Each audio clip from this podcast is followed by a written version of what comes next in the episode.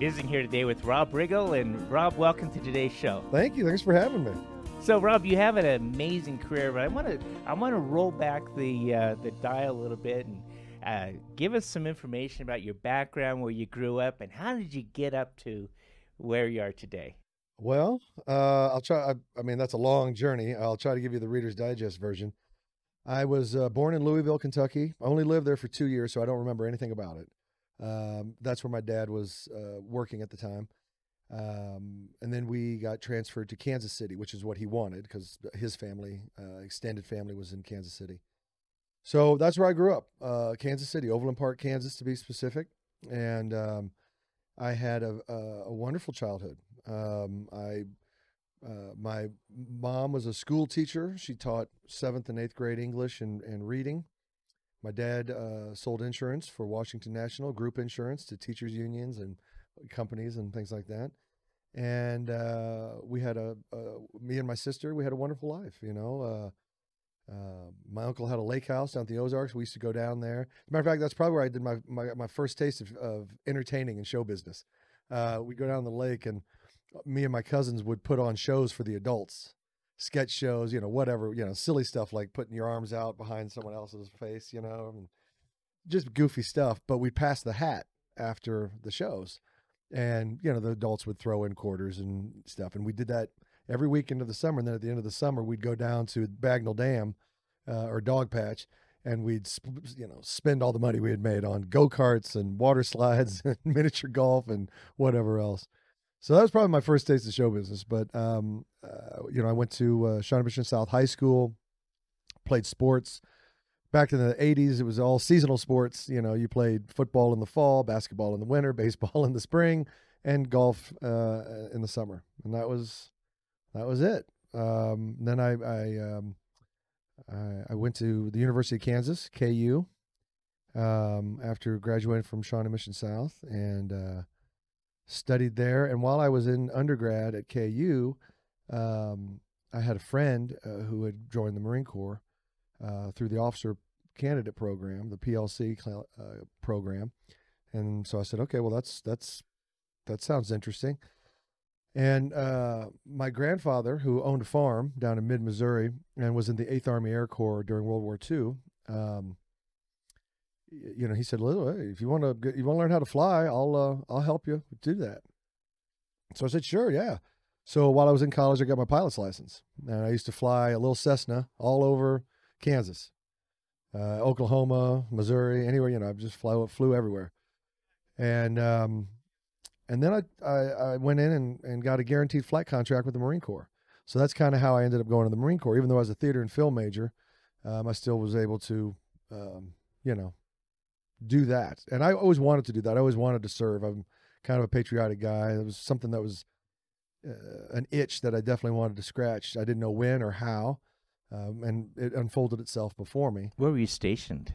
Oh, I was stationed everywhere uh, in the in the U.S. I was uh, uh, Quantico, Virginia, uh, Pensacola, Florida, Corpus Christi, Texas, uh, briefly in Indianapolis, um, and then on to North Carolina uh, Second Marine Air Wing, um, Third Battalion, Eighth Marines, uh, Second Battalion, Second Marines. Um, so I, uh, you know, I got to serve on the East Coast, and uh, ended up going to New York City.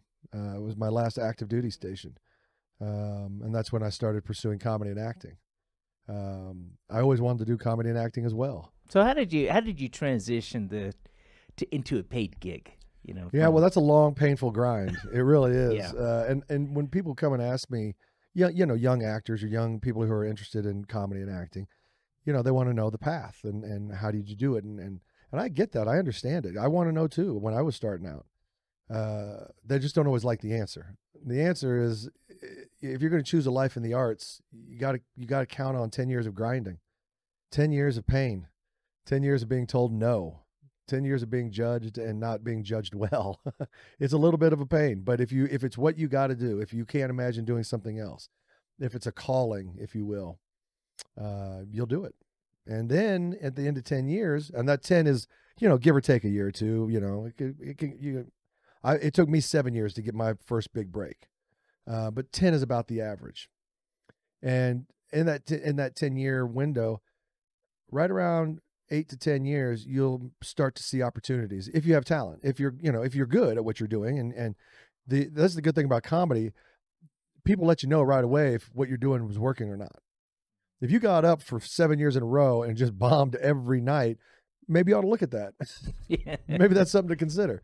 But if you get up, you know, and and and you're getting traction and people are responding to you in a positive way and people are liking what you're doing, well, maybe you're on the right track. Maybe you're doing what you should be doing.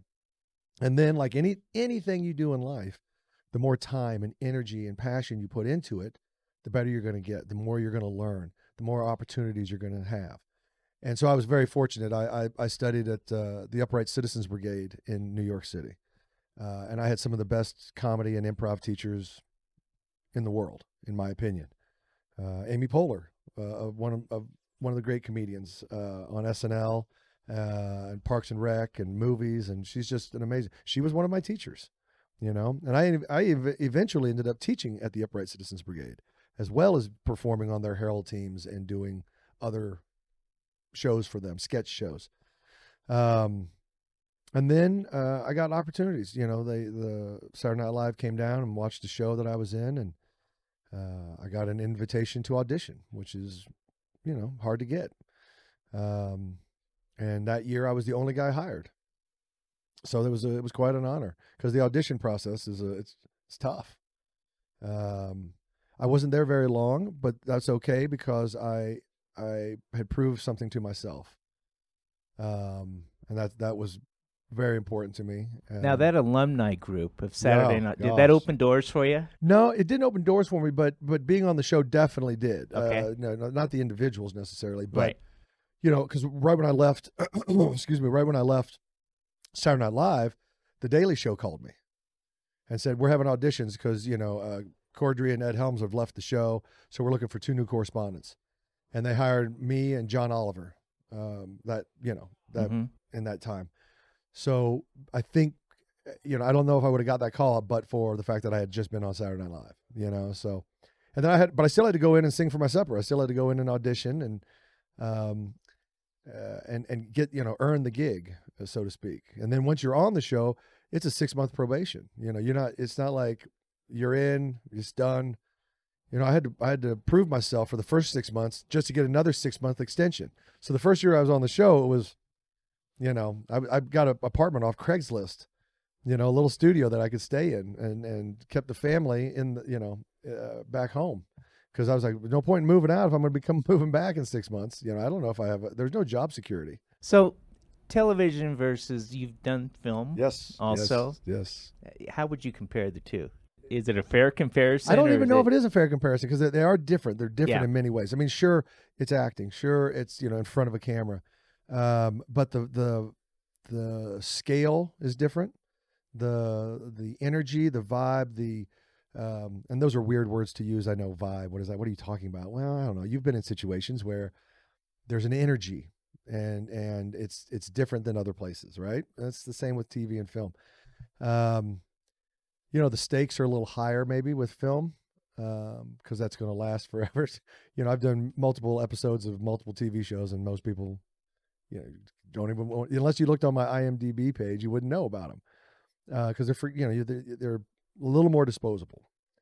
Uh, whereas film, you know, people come up to me every day and quote lines that I've said in films to this day, and they're you know those are films like twelve years old. What, what's been your favorite film?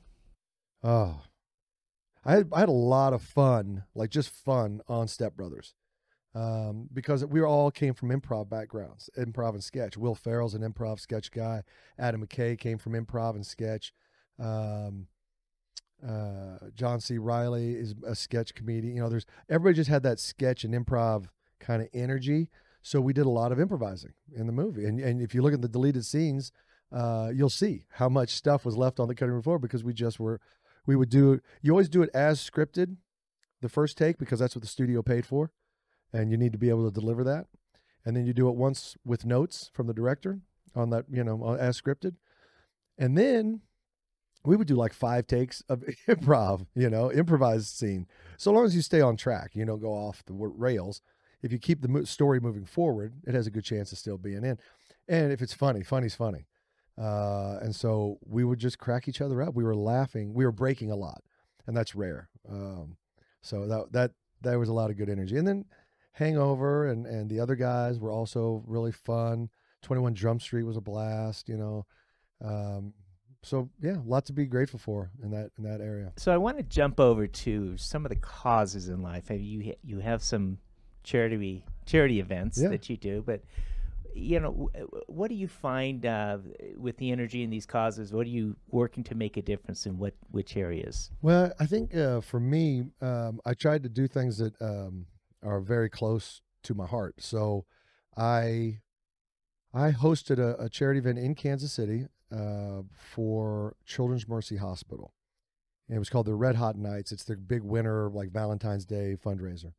And it was great. We raised a lot of money, but they had me kind of, I was kind of telling corny jokes, and, you know, it just didn't fit that well for me, but they were very smart. They took me on a tour of the hospital. And at the time, I had a one year old and a five year old child of my, my own. And I, you know, I met the doctors and the nurses, and I, I saw the patients, and I saw the parents of the patients, and it just it it grabbed me by the heart, and I was like, "Well, I'm in. You got me, but I'm going to come up with my own thing, you know, because I don't want to. I don't necessarily want to host that thing again. Let me come up with my own thing." Um, and but they were so smart to take me on a tour and just show me the good work they were doing, because I saw them do an open heart surgery on a nine day old baby you know that uh, the heart was no bigger than my my pinky nail and yet with the new technology they have and they were able to save this child's life and this child's going to go on to have an amazing life whereas maybe 2 years prior to that that child doesn't doesn't live well that's all i had to hear you know and i'm like well then we got to do more and they don't turn any child away and for a lot of families in rural kansas you know that that's that's a big deal so i uh i was in you know cuz you got to do something if you can. And so that's that. That was it. And then being a veteran uh, of the Marine Corps uh, and and serving overseas, you know, I served for 23 years. I retired as a lieutenant colonel in the Marines. I served in Afghanistan twice. I served in Liberia. I served in Kosovo. You know, I've been forward deployed. I've I've uh, I've you know I've, I've done things, and I and I have a lot of veterans uh, organizations that I believe in that I support. Um, so I do a veterans charity as well. So it's it's got to be something that it resonates with me, something that I, I you know I believe in uh, for for for my charity stuff. But that's also the good that we do in this life, and that's the the like I said, you know, it, it, you've heard all these phrases. These these are all the cliches, but they're they're there for a reason. You know, if if you've been given much, much is expected. Okay, That's a great That- uh, a great remembrance Yeah. of the stewardships. Yeah, and it and it's you hear that and you go, yeah, that resonates because it's true, and it's as it should be. So count me in. You know? So, where you're at now, and fast forwarding into the, into the future, uh, what does Rob Riggle want to be known for? In other words, when you look back at your your journey through life, it's been amazing. Uh, the differences that you've made, but how do you want to be remembered? oh, a good father, a good husband, good friend. Those, you know, that's good enough for me. Very, very well said. And uh, and and Rob, I appreciate you being with us today. Yeah, no, thanks for having me. Okay, I've been visiting here with today with Rob Riggle, and um, thanks for joining us here on American Dreams.